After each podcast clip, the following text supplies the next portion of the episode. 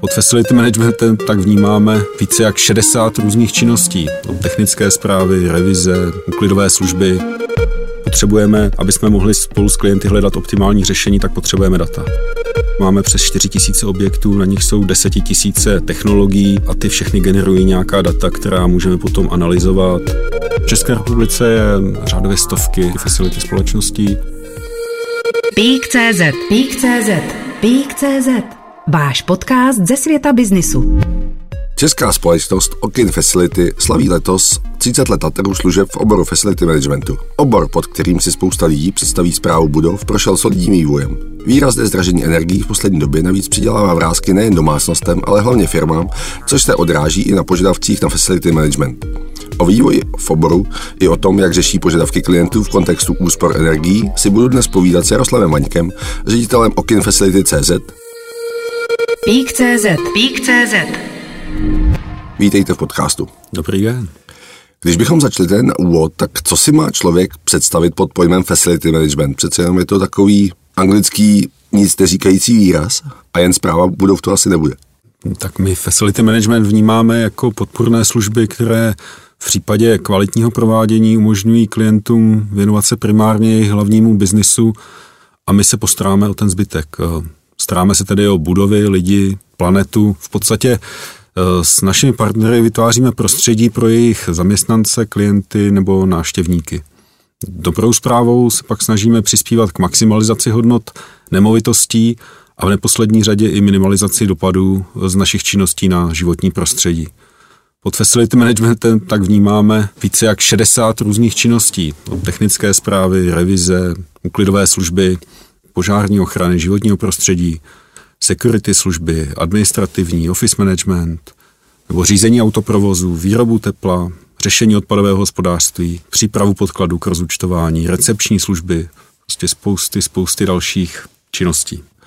A když bychom se měli nějakým způsobem ohlédnout, když vlastně slavíte 30 let na trhu, tak posunul se i ten obor za těch 30 let, nebo i kdyby to mělo být jenom třeba 10 let posledních? Ano, tak eh, je faktem, že naše společnost letos slaví 30 let od založení. Je to už poměrně dlouhá doba a obor facility se určitě posunul dynamicky vpřed. Je to služba, která je postavená na kvalifikovaných lidech a požadavky na jejich odbornost se stále posouvají, narůstají ať už směrem k moderním technologiím, nebo i s požadavky na zkušenostmi a očekávání klientů. Dochází teda k většímu využívání moderních technologií, zrychluje se komunikace, zkracuje se požadavky na reakční doby pro řešení různých požadavků. Já osobně jsem v oboru 12 let a i za těch 12 let vnímám velké zrychlení a ty představy klientů jsou daleko um, sofistikovanější, už se naučili pracovat s outsourcingem a s outsourcovanými facility službami. Přebírají ty technologie tu úlohu těch lidí, kteří v tom působí? Částečně ano. E, dneska víme, že mm, vlastně nedostatek kvalifikované pracovní síly nás nutí k tomu implementovat, implementovat různé prvky, ať už jsou to roboti, ať už je to IoT a vlastně nahrazovat tu méně kvalifikovanou činnost zaměstnanců e, různými čidly a vlastně používat tyhle čidla pro reporting e, různých stavů. A takže lze z těch, říkal jste, více než 60 činností, které vlastně zajišťujete pro své klienty, tak lze říci, že třeba 10, 15, 20 z nich lze vlastně nahradit těmi automatizovanými technologiemi, nebo vždycky tam bude ten člověk? Tak eh, primárně my vnímáme, že ten člověk tam je potřeba. Zatím je tam potřeba, můžou být specifické činnosti, kdy bude mm, eh, robotická sekačka sekat trávu, ale pořád je potřeba, aby ji někdo obsluhoval, aby ji někdo připravil, naprogramoval, přivezl, odvezl, eh, servisoval. To znamená, i s využíváním robotů nebo prvku IoT, tak pořád ten není žádná z těch činností, která by se dala jenom přesunout eh, na mm, robotizaci eh, nebo digitalizaci. Hmm. Vaše firma vlastně vím, že nepůsobí jenom v Česku, ale působí i v zahraničí, tak liší se nějak jednotlivé trhy, kde vlastně působíte? Eh, tak Okin Facility je původně českou společností a za 30 let své existence jsme se rozrostli do pěti dalších zemí. Působíme v současnosti na Slovensku, v Polsku, v Bulharsku, v Rumunsku a i na Ukrajině. Celkově vykonáváme činnosti na více jak 4 tisících objektech. Prostřednictvím našich partnerů jsme pak schopni zajistit facility služby ve všech evropských zemích. Co se týče těch odlišností, z mého pohledu se očekávání klientů a standardy služeb v České republice, v Polsku a na Slovensku téměř shodují. Bulharsko, Rumunsko a Ukrajina, tam je trh, který ještě v rámci těch standardů se z mého pohledu usazuje a vlastně přibližuje se i k těm standardům vnímaným u nás, zejména díky pronikání těch zahraničních společností a nadnárodních korporací. I tam dochází ke standardizaci. A ta Ukrajina, tím, že už ji zmiňujeme a víme, co tam probíhá, kdy dochází vlastně k ruské agresi, tak ovlivnilo to za obecně váš biznis tam? Tak na Ukrajině působíme více jak 15 let. Máme tam desítky klientů, ať už národních korporací nebo místních společností a od loňského února se náš biznis změnil rozhodně. Některé objekty klientů se už nedají dál používat, ale větší část, skutečně zásadní část klientů, těm se daří utržet provoz a naši zaměstnanci dodávají dohodnuté služby. Řekl bych, že s, s velkým respektem sleduju odvahu a ten přístup těch našich zaměstnanců, máme jich tam stovky, k plnění pracovních povinností v tom válečném kontextu, prostředí. Naší ukrajinské pobočce se snažíme od počátku války maximálně poskytovat podporu a to ze všech zemí, nejen z České republiky, ale ze všech zemí, kde Okin Facility působí. Je tohle to portfolio zemí, které vlastně obsluhujete, je konečné nebo plánujete i nějakou další expanzi? Není konečné, nicméně je to asi v podstatě my rosteme organicky, rosteme na základě reálného biznisu a je to spíš eh, směřování našeho akcionáře.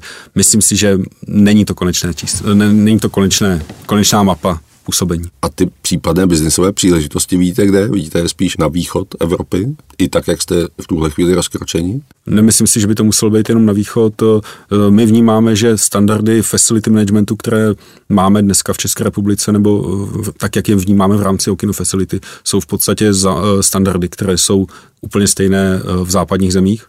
A tak jak si to porovnáváme s našimi partnery v západních zemích Evropy, tak eh, jsme připraveni a schopni nabízet očekávaný standard i na těch západních trzích. Jak moc se proměnila poptávka těch klientů po vašich službách, ať už v kontextu toho, že poslední dva roky tady působil COVID, který výrazně ovlivnil pracovní trh i v oblasti facility managementu, po případě v tuhle chvíli, kdy došlo k výraznému nárůstu cen energií, obecně i cen tak projevilo se to u vás? Tak eh, vlastně facility služby jsou primárně postavené na, eh, zatím na nákladech zaměstnanců. To znamená, my se z, z pohledu nákladů se potýkáme spíš eh, s, s velmi nízkou, s velkým nízkým procentem nezaměstnanosti, to znamená s poměrně složitým procesem zhánění nových zaměstnanců, kteří mají dostatečnou kvalifikaci na poskytování služeb.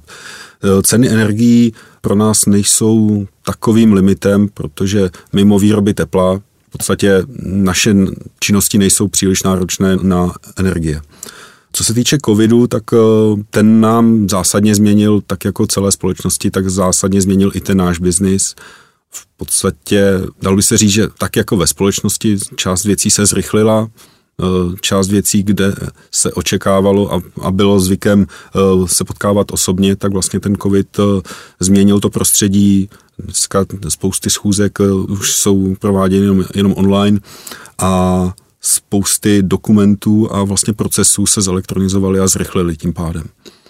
Takže z našeho pohledu to vedlo i k eh, zefektivnění činností a vlastně v některých eh, částech i ke snížení nákladů a vlastně k možnosti obsloužit z pohledu managementu větší portfolio klientů, z pohledu reálného výkonu facility si myslím, že to nemá nějaký zásadní dopad, protože pokud eh, tam potřeba technika, který tam bude provádět činnosti, ať už eh, preventivní nebo reaktivní, nebo pokud je potřeba nějaký úklid, odborný servis, tak eh, vlastně to jsou pořád činnosti, které je potřeba dělat reálně na, na místě. A vlastně v průběhu covidu se možná změnila struktura těch činností, narůstaly třeba hygienické požadavky, jsou s potřebama dezinfekcí a na druhou stranu byly potlačeny nějaké, nějaké činnosti, které vycházely z přítomnosti zaměstnanců stejně tak i security služby v některých částech narostly s ohledem na kontrolní mechanismy při vstupech do objektů. A, mm.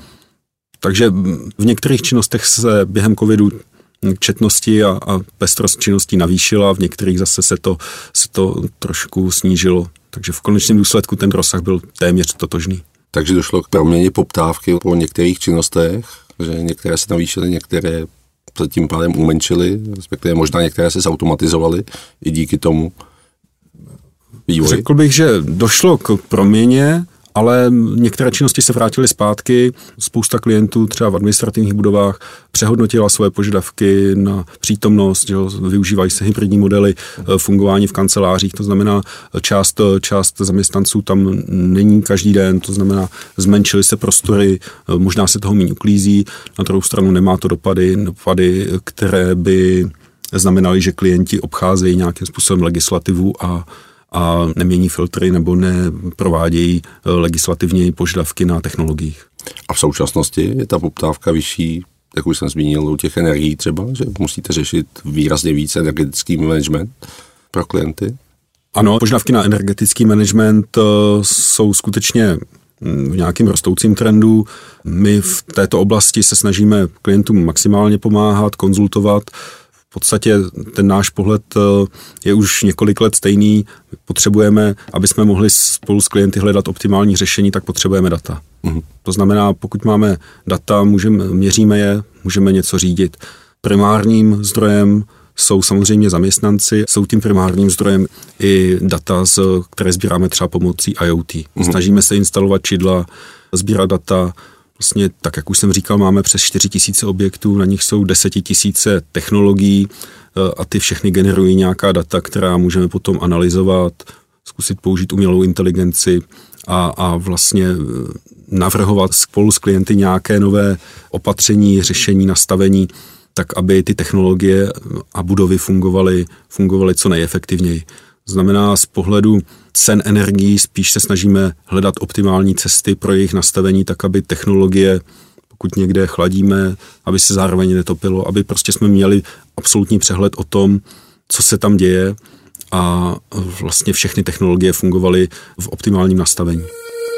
Pík.cz Pík.cz V rámci té optimalizace a hledání těch energetických řešení pokud bych to měl tak nazvat, tak eh, v podstatě řešíte spíš s těmi firmami a s těmi klienty úspory na straně těch energií, anebo pro ně i zařizujete jakoby dodávky energií v momentě, kdy teďka někteří dodavatelé se dostali do problémů, tak vlastně museli jste pro ně hledat nové dodavatele? To není eh, typickou činností pro nás. Eh, v podstatě hledání, hledání dodavatele energií je trošku jiný biznis. My jsme licencovaným výrobcem tepla v některých oblastech, takže tam vyrábíme teplo a, a vlastně vstupujeme do jednání s dodavateli energií. Nicméně dodávky energií pro naše klienty neděláme. Uh-huh. A na základě těch dat, tak, které schromažďujete, tak eh, máte nějaká univerzální řešení, ale vždycky to bude vlastně na míru těm klientům toho konkrétního uživatele, který potřebuje nebo se snaží nějakým způsobem uspořit. Nejsou univerzální řešení. V podstatě jsou, jsou unikátní, unikátní řešení, unikátní návrhy, které jsou uh, vlastně typické pro nebo jsou unikátně připraveny pro každého klienta na základě jeho požadavku. Uh-huh. To znamená, samozřejmě hraje roli eh, životnost těch technologií, technický stav technologií, způsob ke vůbec zaměření toho klienta, jestli je to automotiv, jestli je to administrativní budova, jestli je to logistický park. Prostě každý z těch klientů má jiné představy, jiné požadavky, jin, v jiném technickém stavu jsou ty objekty, je to vždycky unikátní řešení, které se šije na míru na mhm. základě, na základě požadavku. To znamená, že pro těch, nevím, 4000 budov, nebo kolik jste říkal, tak vlastně máte každý samostatný model, z kterého vlastně sbíráte ty data a na základě toho je vyhodnocujete a tím pádem máte těch x tisíc modelů, na základě kterých se rozhodujete a potom konzultujete s klientem, aby tak. došlo k ideálnímu řešení? Takhle, ono 4 tisíce budov neznamená 4 tisíce klientů, protože máme samozřejmě klienty, pro které spravujeme stovky budov a tam právě se snažíme spolu s klientem hledat to, co je pro něj důležité. Znamená porovnávat eh, srovnatelné jednotky, porovnávat eh, eh, porovnatelné budovy, porovnatelné parametry. A stejně tak vlastně ty data jsme schopni použít i při predikci nějakých nákladů do budoucna. To znamená, pokud klient řekne, zajímalo by mě představa, kolik budou můžou být roční náklady na takovéhle, na zprávu takovýchhle technologií během roku, tak my se podíváme do té naší databáze, kolik v daném regionu nebo v daném státě takových technologií máme, jsme schopni si, si vytáhnout data ohledně časové náročnosti nebo finanční náročnosti za odborné servisy nebo naše činnosti a jsme schopni připravit vlastně nějakou predikci nákladů, která je odvislá od té naší zkušenosti z jiných objektů. A klienti po tomhle mají jako poptávku? Tak eh, je to, je to typická činnost, která souvisí s zpracováváním nabídek v rámci eh, akvizice nových klientů. Mm. To znamená, když už jsme u té akvizice a u toho případného rozvoje, tak eh, kam se bude vlastně ten váš obor rozvíjet? Bude to ještě větší, detailnější analýza a sledování dat vlastně z těch různých, ať už klientů, anebo budov a po případě lepší vyhodnocování, více čidel? Určitě vnímáme, že vlastně naše služby jsou postavené na, na lidech, na kvalitních zaměstnancích, na jejich přístupu a ty potřebujeme doplňovat čidly, robotickými prvky a dalšími moderními technologiemi, ať to jsou aplikace, softwary pro efektivní řízení, pro minimalizaci přejezdů, věci, které se dotýkají trošku ESG a ten náš trend je takový, aby jsme kvalitní zaměstnance, které se snažíme hledat a udržet, tak aby jsme používali na maximální, maximální míře na činnosti, které mají největší přidanou hodnotu. Dneska už si nedovolíme poslat člověka, aby jel někam udělat nějaký odečet, protože víme, že je jednodušší tam dát čidlo, mít to online, kdykoliv to potřebujeme. Toho člověka potřebujeme na to, aby udělal odborný servis, aby správně nastavil technologii, aby byl vzdělaný v podstatě v zpravování a nastavování softwarových parametrů v těch jednotlivých specifických technologií. Takže i ten váš ideální pracovník už v tuhle chvíli je daleko více programátor, ajťák, který vlastně musí umět analyzovat více ty data, zatímco v minulosti, a teď jako nechci to říct handlivě, ale dříve to byl spíš údržbář, který uměl vlastně všechno opravit, o všechno se postarat. Tak je to spektrum zaměstnanců. Samozřejmě díky tomu šíři toho portfolia, tak eh, potřebujeme i zaměstnance, kteří eh, budou schopni Technicky na, zdatní? Technicky zdatní, budou mít uh, vyšší odbornost a jsou schopni zpravovat sofistikované technologie. Někdy to může být ten technik na místě, někdy je to v, v podstatě v kooperaci s manažerem nebo s, od, s dodavatelem odborným. A někdy samozřejmě potřebujeme i zaměstnance, kteří lidově vezmou šroubovák a budou utáhnout kliku, protože to žádný robot uh, nevyřeší. Kolik vlastně máte zaměstnanců v tuhle chvíli? Pokud bychom se bavili o skupině Okin Facility eh, přes všechny země, tak se bavíme o více jak eh, dvou a půl tisících zaměstnancích. Vlastních zaměstnancích eh, Okin Facility je trošku možná specifický v oboru v tom, že se snažíme mít maximum vlastních zaměstnanců, tak aby jsme je mohli rozvíjet, drželi nějaké know-how. Pracuje se nám s tím z pohledu efektivity lépe než s kontrahovanými dodavateli. Mm. Tím, že vlastně v poslední době byla velmi nízká míra nezaměstnanosti, tak eh, měli jste i třeba problémy v tom, jako hledat nové, nové pracovníky v rámci toho svého rozvoje? Tak ne, nemluvil bych o problémech, nicméně rozhodně najít kvalitnějšího technicky vzdělaného člověka je určitě složitější. S dnešní mírou eh, nezaměstnanosti jsou regiony, kde to je téměř nemožné, ale Zatím jsme byli vždy schopni naplnit personální obsazení všech zakázek, jak nových, tak eh, při nějakých fluktuacích. Mm-hmm. Tím, že jsme na začátku vlastně nového roku, tak co budou největší výzvy pro vás, eh, pro Okin Facility v tomhle roce, případně v těch dalších? Tak eh, tím naším dlouhodobým cílem je vytvářet prostředí pro naše zaměstnance, tak abychom společně s nimi dodávali kvalitní služby našim partnerům. To znamená, náš biznis je dlouhodobě postavený na dlouhodobé spolupráci.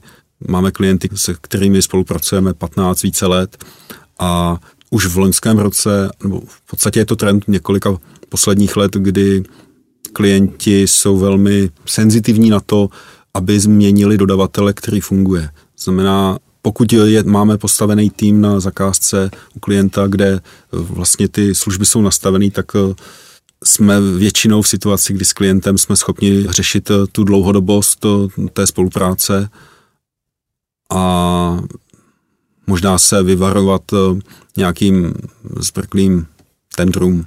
Jak velká je konkurence vlastně na tom trhu facility managementu? Je, přetahujete si jednotlivé klienty, přetahujete si jednotlivé budovy, abyste se o ně starali? Tak v České republice je řádově stovky facility společností. Okin Facility je řekl bych, jedna ze tří největších, eh, jeden ze tří největších hráčů na trhu. Ano, dochází samozřejmě, dochází k proplouvání zaměstnanců, proplouvání klientů, dochází k tendrům, nicméně ta doba, kdy nebo určitě nastala doba, kdy se prodlužuje, prodlužuje délka trvání jednotlivých kontraktů, je posun od hledání nejnižší ceny, tak určitě vnímáme spíš ten posun k tomu najítí toho optimálního dlouhodobého řešení. Tím, že vlastně se příliš nastavilo, protože nebyl nějaký extra boom a navíc jako došlo k jistému ochlazení vlastně té poptávky kancelářský budov z důsledku covidu, tak eh, bude teďka nějaký jako větší rozvoj v této oblasti, což znamená vlastně pro vás i obchodní příležitost mít zase další budovy a další klienty ve svém portfoliu?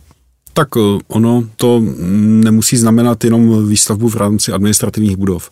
Zase tak, jak možná poklesly administrativní budovy, tak zase narůstají logistické areály, skladové, skladové prostory a stejně tak dneska velká část i těch administrativních budov se staví v rámci nějakých brownfieldů a vlastně objektů, které dneska fungují.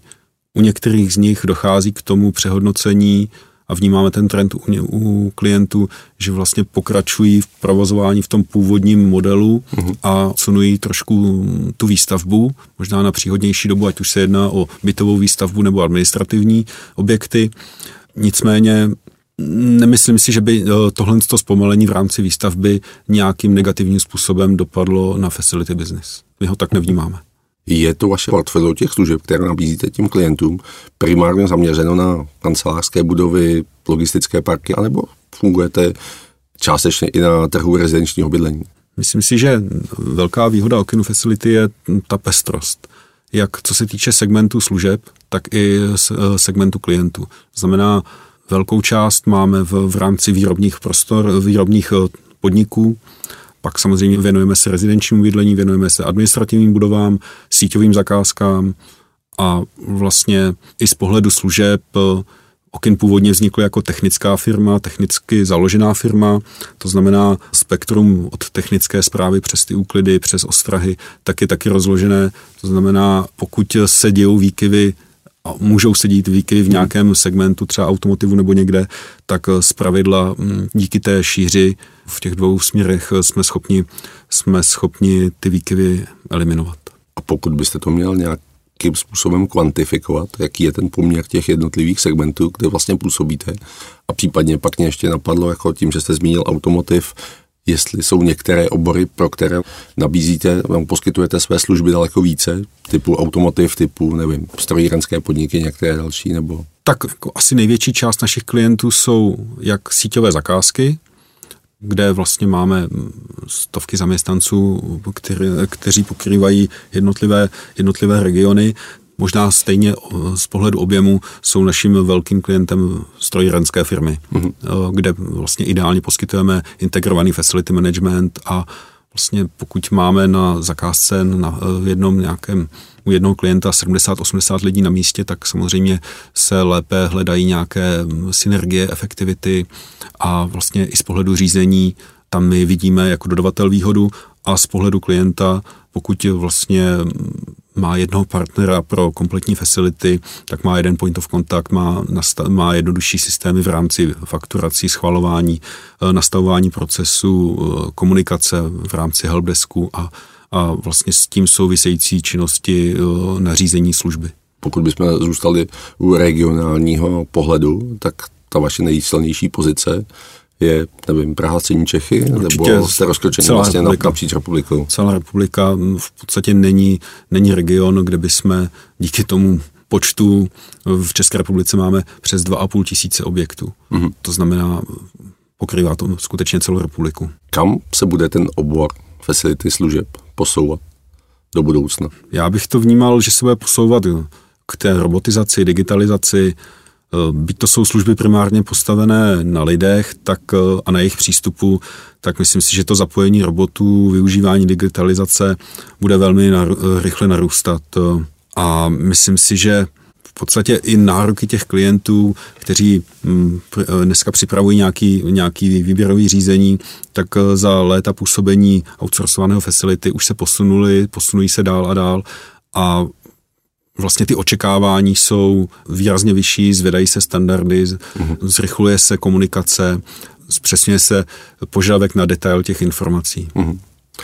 Vstupuje do těch požadavků i faktor uh, udržitelnosti, ekologie a tak dále? Rozhodně.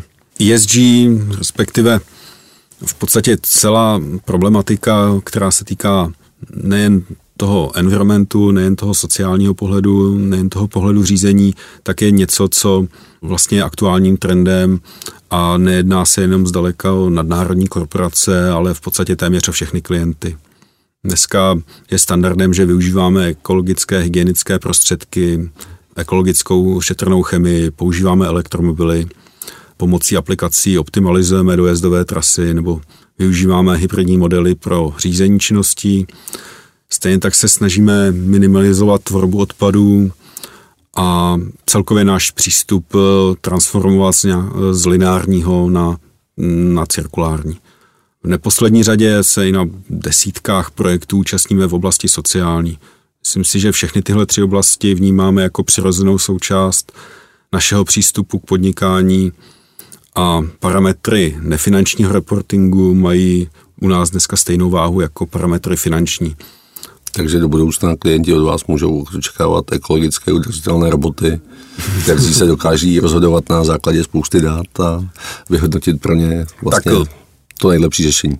Tak um, samozřejmě používání třeba robotů je věc, která už je reálná, ale i to má svoje specifika. Dneska robot, třeba uklízecí robot, má ideální využití, kde své teoretické parametry dokáže absolutně využít.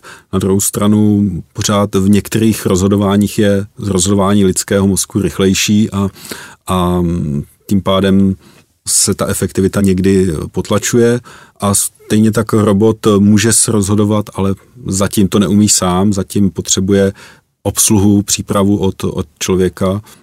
Na druhou stranu v té, v té robotizaci, ať to jsou roboty uklízecí nebo na sekání trávy nebo na otrenování sněhu, prostě to je oblast, kde to, kde to valí strašně rychle dopředu. Říká Jaroslav Vaněk, ředitel Okin Facility CZ. Díky za váš čas. Děkuji za pozvání.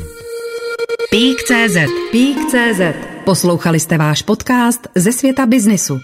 Další ekonomické a biznisové zajímavosti najdete na Pík.cz.